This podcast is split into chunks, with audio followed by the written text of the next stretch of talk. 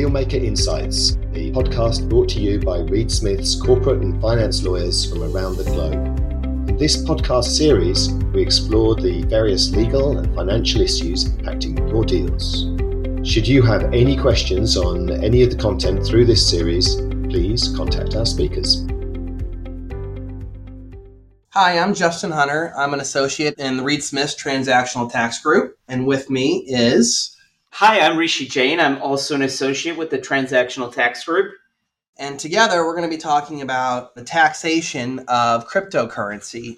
I want to preface that we're not going to get into the weeds of what cryptocurrency is, but we are going to focus on, I think, what I would say is three distinct issues involving cryptocurrency and the resulting tax consequences. The first one is how is cryptocurrency or what is it, I guess, characterized for tax purposes, US federal income tax purposes, that is, and the differences between what we call proof of work versus proof of stake, and how how proof of work and proof of stake are taxed. And then finally, we're going to look at our a major point, uh, crypto lending, and how a lender of cryptocurrency will be taxed under U.S. federal income tax principles. To begin, I think we need to look at the different pieces of guidance that the IRS has issued on cryptocurrency. There are three, basically, as in there's very little guidance out there, um, which kind of makes cryptocurrency the wild west of taxation, is the way I would look at it. There's uh, a lot of open issues.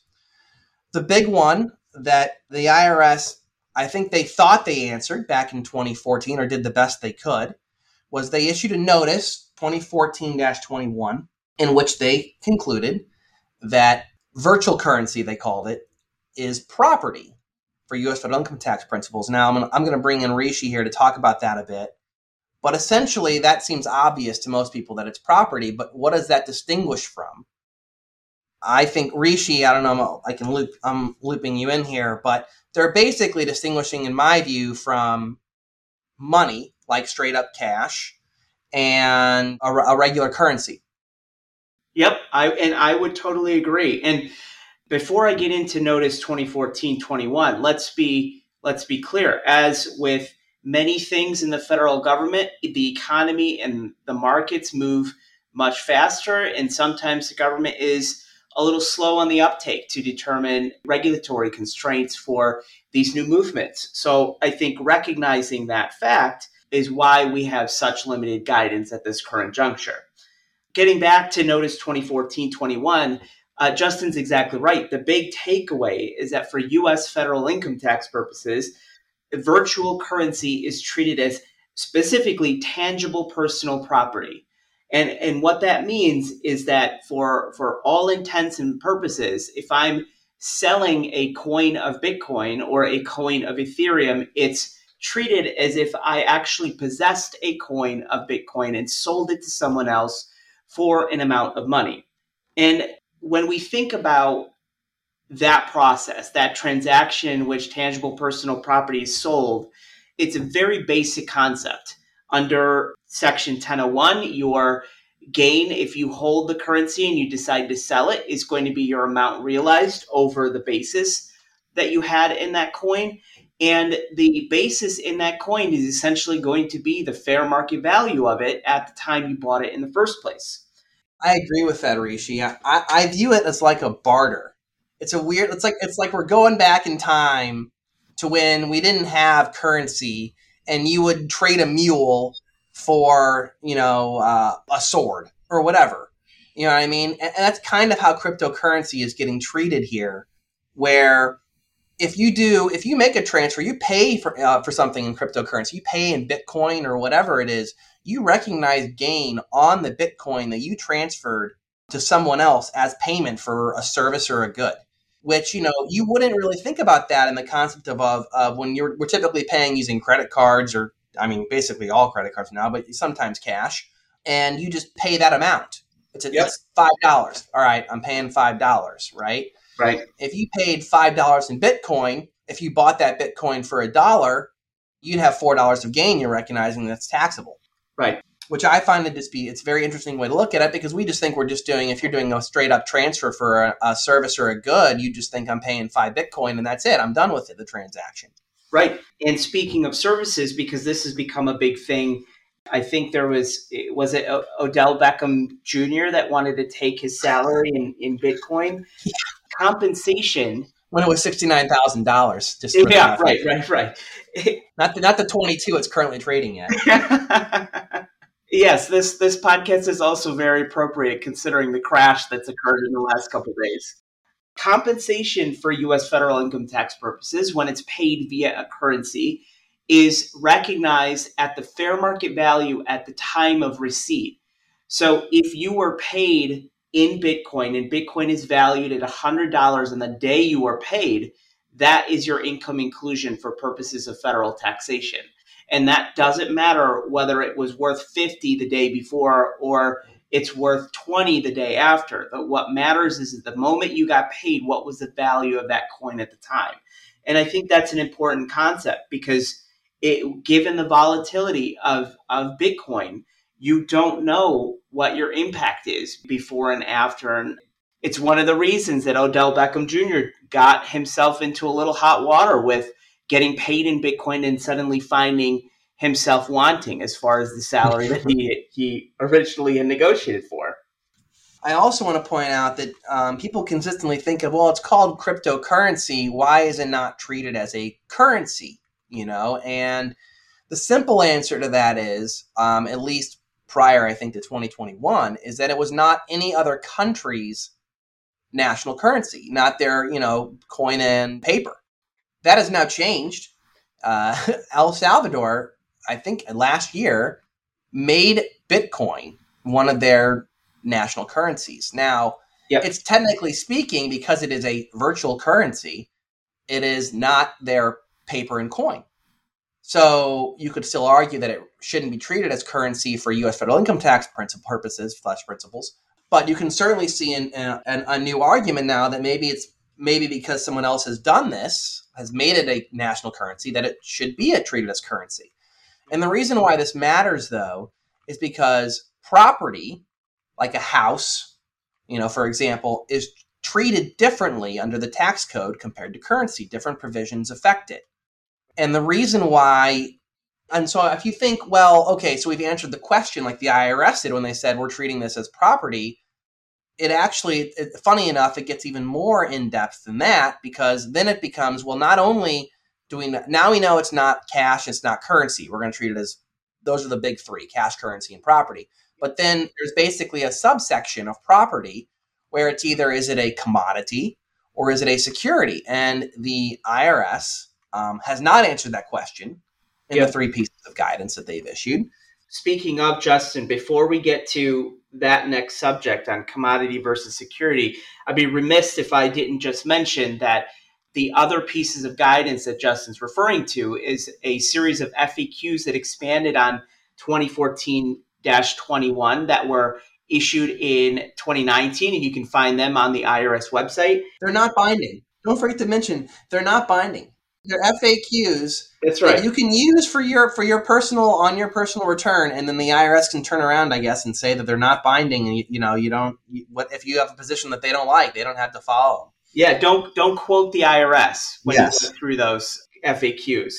And the other big one is is a revenue ruling that was also issued in 2019. I believe 2019-24, I believe, is what it is. Thank you, sir. And it's without going into too much detail, because it was sort of widely panned as not being a great ruling, I do want to note that in situations where there is a hard fork of cryptocurrency and you receive currency as a result, like uh, in a, a, few years ago, there was Bitcoin had hard forked into Bitcoin Cash, and some people received new Bitcoin Cash depending on their holdings of Bitcoin that would have been included as an ascension to wealth and therefore taxable for U.S. federal I income. like ascension. I think it's accession, but I do like ascension better.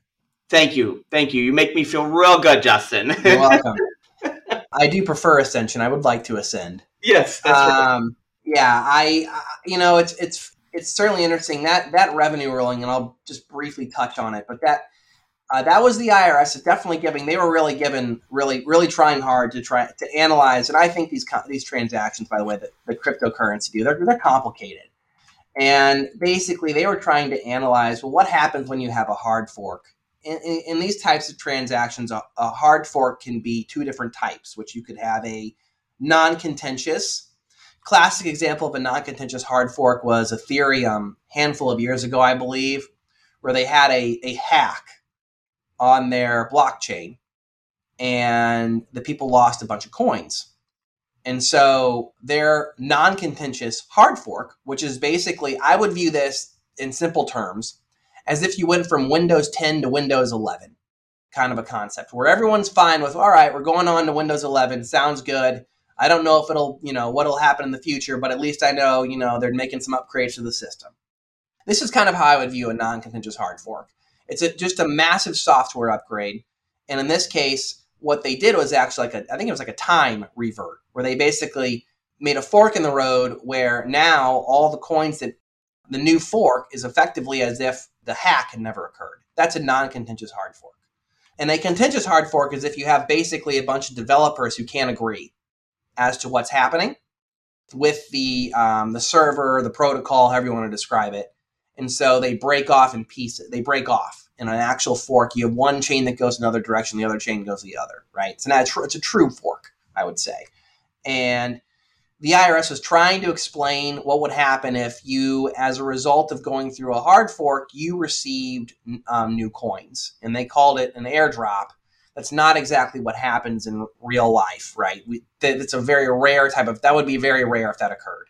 And so I would just I just want people to understand that it's not exactly it, it's guidance, but it's guidance that is going to be relied on in a very very rare circumstance, which means which means it's probably not as helpful. Which is why the New York State Bar Association has basically thanked the IRS for trying and then saying, please, not necessarily a do over, but please, you know, revise it to make it more like so people can rely can figure out how to how to rely on the guidance. Yeah, was that was that part of their new sweeping recommendations that were released earlier this year? No, that was actually uh, when it came out in 2020. They spent a lot of time on hard forks because I think they realized that the IRS was just the IRS is just they're trying to they're trying to keep up with the changing with all the changing stuff, but they just it, it's just a lot. It's just a lot. It's a lot, yeah. you know. And so yeah. I understand where the IRS is coming from. They're making an effort. They're just not quite there yet, and that's going to happen.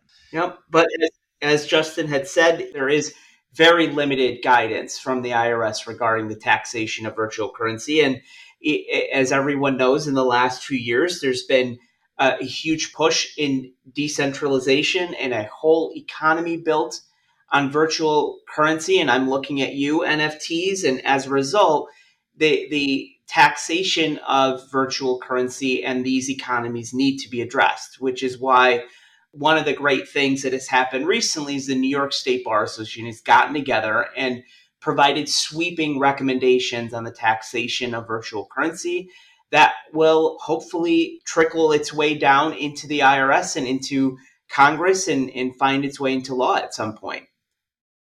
Yeah, I, I, I agree, Rishi. And I think now what we should do is we should focus on if this is property, if cryptocurrency is property, then what kind of property is it? And I think we look at we're analyzing between two two separate two separate things. Uh, one is a commodity, and one is a security. Yep.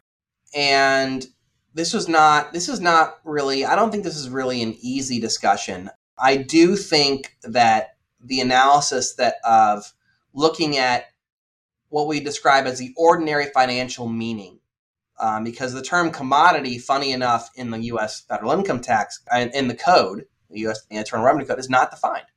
And so I think you have to look at, you know, well, what is the ordinary financial meaning of the item we're looking at, you know, and the IRS has, in, in the 70s took a look at this basically, and I like what the IRS did. They basically deferred. Okay, we don't know, we, we don't know what the ordinary financial meaning of an item is. So we're going to go look and we're going to go the Commodity Futures Trading Commission is who we're basically going to refer to for items in which we don't know what the answer is. And I don't know about you, Rishi. I actually thought that was probably the smart move, especially when it came comes to things like cryptocurrency, where I think there's a lot of issues with people defining what it is. Absolutely. You got to um, leave it to the experts. Yeah, and and in 2020, the the CFTC, um, as they call it, did provide that all virtual currency is a commodity, all of it. Yep. Which I find interesting because in the tax code there are certain certain sections in the tax code where they actually limit the definition of a commodity, whether if it's actively traded or whether it's on the commodities exchange to begin with, right? Yes, yes, exactly. And so, you know, I think that I think that's probably a very good place to start, especially looking at it from where from what another entity in the government is doing, and because they're the ones that you know the CFTC is someone who's actively looking at commodities. Yep. so it makes sense that they would have an idea of what a cryptocurrency should be. The reason why a security might be a tougher argument for what it is, for cryptocurrency is, is because securities typically give you additional rights that I don't think a cryptocurrency would, for example if I own Bitcoin, I don't own anything in addition to what that Bitcoin is. For example, if I own stock, uh, equity, let's say, in a major corporation, not only do I own the stock itself, but I also have the rights to dividends, to I have liquidation rights, voting rights to the corporations, presuming it's common stock. Not to mention the value of that stock is not only dependent on what the market pays for it, but also dependent on the on the operations of the company that the ownership represents. Yep, that's absolutely right. And you don't have that situation with a Bitcoin or, or with a barrel of oil. It just is what it is. And two parties decide what that value is based on the market, based on desire, based on supply and demand. And that's the way it is. Yes. Yeah. And we can also conclude that it's in certain, most circumstances, I think, not debt and debt you could define as an unqualified promise to pay, you know, a, a, sum certain on a specified date with fixed interest. That's basically it's that's what debt is. And in general, most circumstances, I don't think cryptocurrency can be debt. It can be an item as debt, meaning that it's basically if you're lending cryptocurrency, right? It's the item that is that you have to repay, let's say, but it's not debt itself. And I think the only argument to that as it as it possibly being dead is I think the stable coins potentially, which the stable coins are like, you know, they're they're pegged to the US dollar, for example. But in general, I, I think it makes the most sense. I think it makes the most sense to treat it as a commodity if we're going to say this is property and not a currency, for example. But I, I can definitely see the debate between the two of them. I mean, I don't know. Do you have any do you have any additional thoughts, or do you or do you agree that it's probably the better answer is to treat it as as a commodity?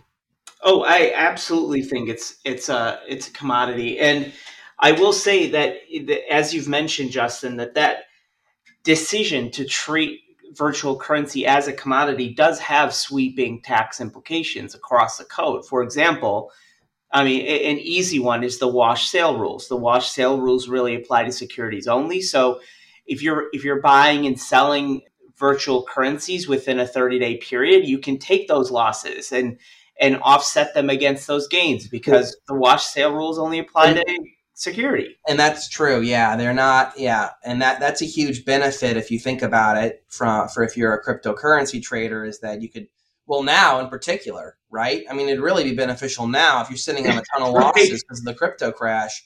You could sell now turn around and buy like you could yeah uh, let's say you had 10 bitcoin.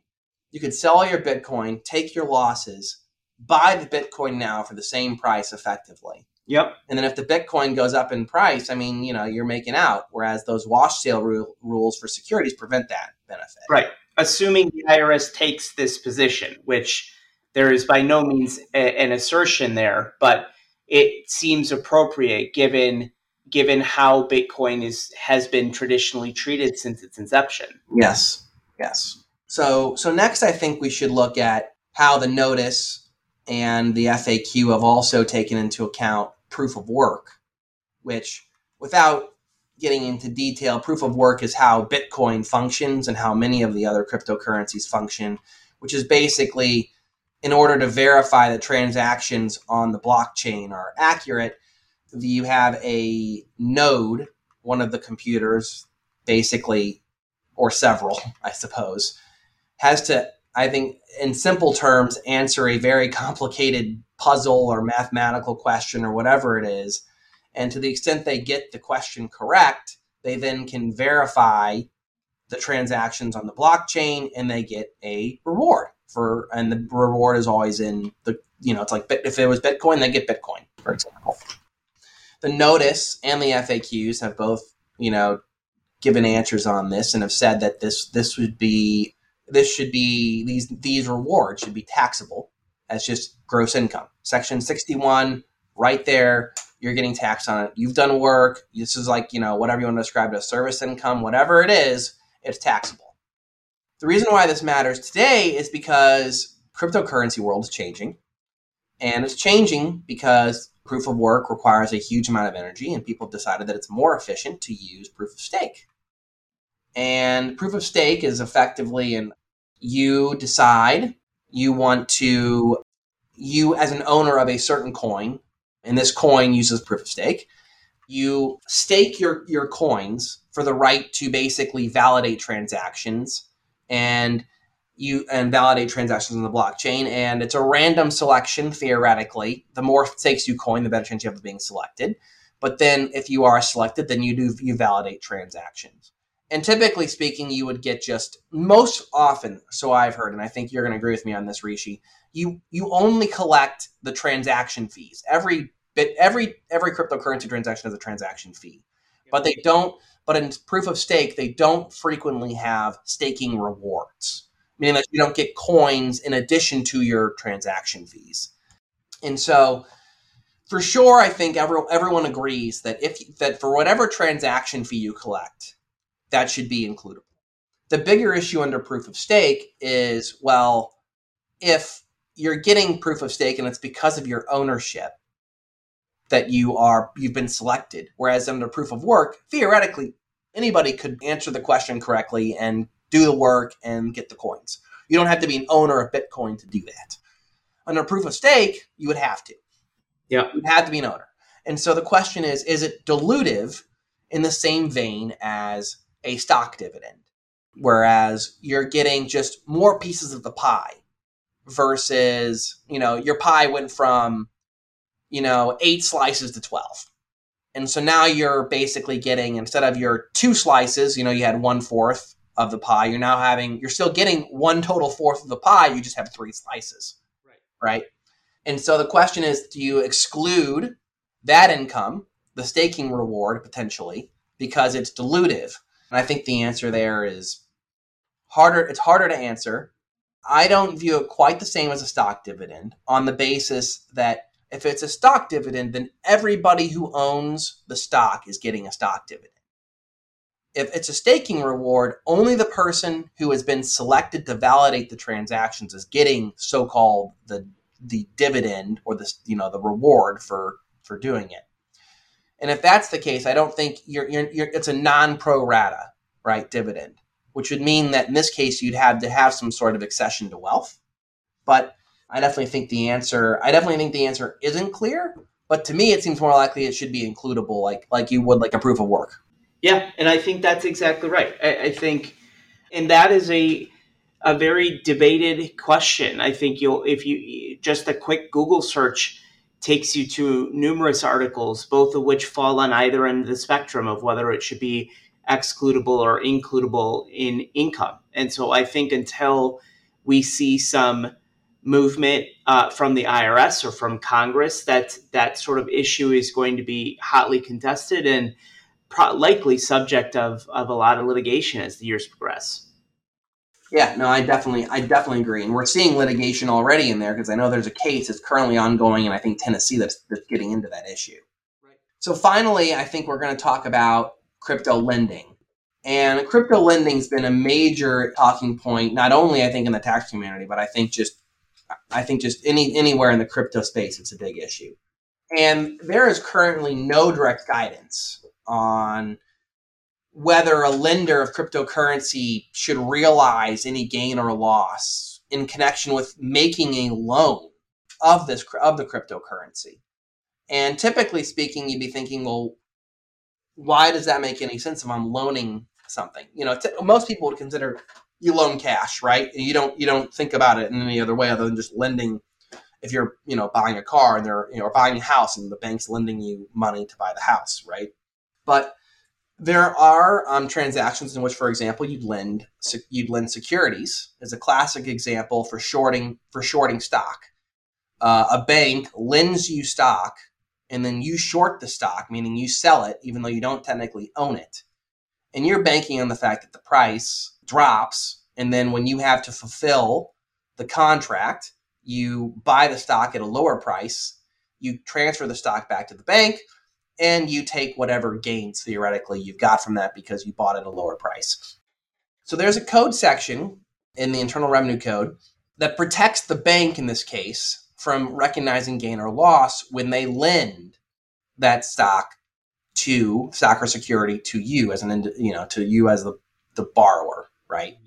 What's important about that is that that section, section 1058, uh, is limited to securities, which, as we talked before, if this is a commodity, then Section 1058 does not cover cryptocurrency.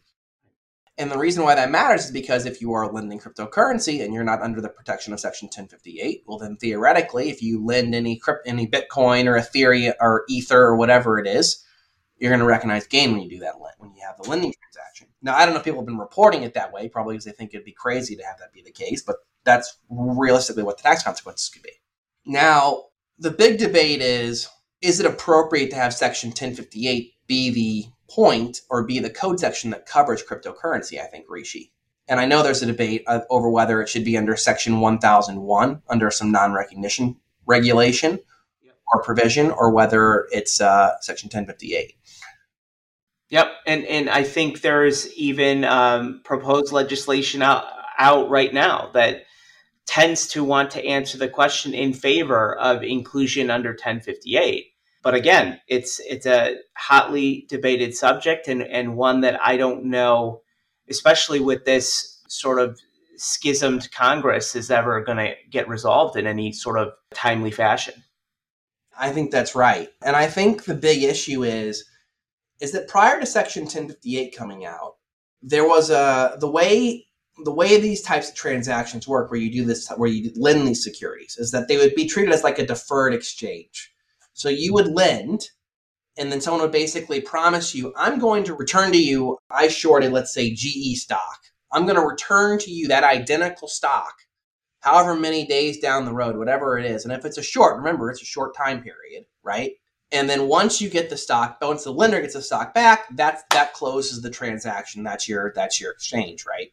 When Section 1058 came out, they changed the timing of it. The timing became now you have an immediate exchange. You don't have a deferred exchange. And the immediate exchange is you'd have the contractual right or obligation, let's say, to return the identical security. The reason why that makes a difference is because you can imagine a situation in which you would lend securities prior to Section 1058 and then let's say the stock price plummeted in value. So then what happens is the stock you get back is worth a lot less than it when the stock you lended before. So you, you see the there's a risk of gain or loss there that's involved in it, right? And so theoretically, Congress fixed that by making the exchange at the time of the obligation, right? They make the exchange at the time you have the contract rather than rather than during the time the, the stock is returned. And on top of that, the IRS issued regulations in there to try and, and, and solve these problems as well by, for example, um, having a five day rule where the lender could call back the stock within five days and you had to return that stock regardless of what happened. More complicated in crypto. Don't have those rules. And in particular, these types of loans are term loans. They're not, they're not, they're not these callback loans basically. So if they're six months long, well, then you're that's it. It's a term loan of six months. You got to wait six months. So in general, they're going to have to figure out the appropriate way to time this. Is it is it appropriate to do it the way Section 1058 is set up, to where the exchange happens on the date that you sign the contract that you're gonna you're gonna lend, or is it on a deferred exchange? And if it is a deferred exchange, that's fine. I think most I think the New York State Bar Association took the view that that's what that's the better approach. But then you're going to need some regulations that uh, so, that help with the timing of this so that you don't have an issue where, where the lender is bearing the risk of loss, of gain or loss. Yep. I think that also includes Rishi, like the payments, like you know the stock. If you if I lent stock, for example, and there was a dividend on the stock, right? That dividend is supposed to flow back to the lender. In the same vein, you think of this, you get you get an airdrop of coins. Most most time these airdrops, by the way, are, have very little value. But to the extent that you know, if you want to set limitations and say, okay, if the value of the airdrop exceeds a certain threshold, you have to return that to the lender. You know, maybe that's appropriate too. But it's just one of those situations where you have to fit. You're trying to fit cryptocurrency, which is like a square peg, into lending a security under Section 1058, which is around a round hole. Yep, agree, agree. I think Rishi, I think this uh, closes our discussion on taxation of cryptocurrency. We welcome any listeners to send us questions by email. We'll hope that you listen to these podcasts in the future. Yeah, thank you everyone for listening. Uh, again, as Justin said, uh, you know, let us know if you've got any feedback, questions, comments. More than happy to continue what is going to be a very lengthy discussion over the coming days, weeks, months, and, and years with regards to cryptocurrency taxation. So, thanks again. Talk to you soon. Dealmaker Insights is a Reed Smith production. Our producer is Ali McCardle. For more information about Reed Smith's corporate and financial industry practices, please email dealmakerinsights at reedsmith.com. You can find our podcast on Spotify, Apple, Google, Stitcher, reedsmith.com, and on our social media accounts at Reedsmith LLP on LinkedIn, Facebook, and Twitter. This podcast is provided for educational purposes. It does not constitute legal advice and is not intended to establish an attorney client relationship, nor is it intended to suggest or establish standards of care applicable to particular lawyers in any given situation. Prior results do not guarantee a similar outcome. Any views, opinions, or comments made by any external guest speaker are not to be attributed to Reed Smith LLP or its individual lawyers. All rights reserved.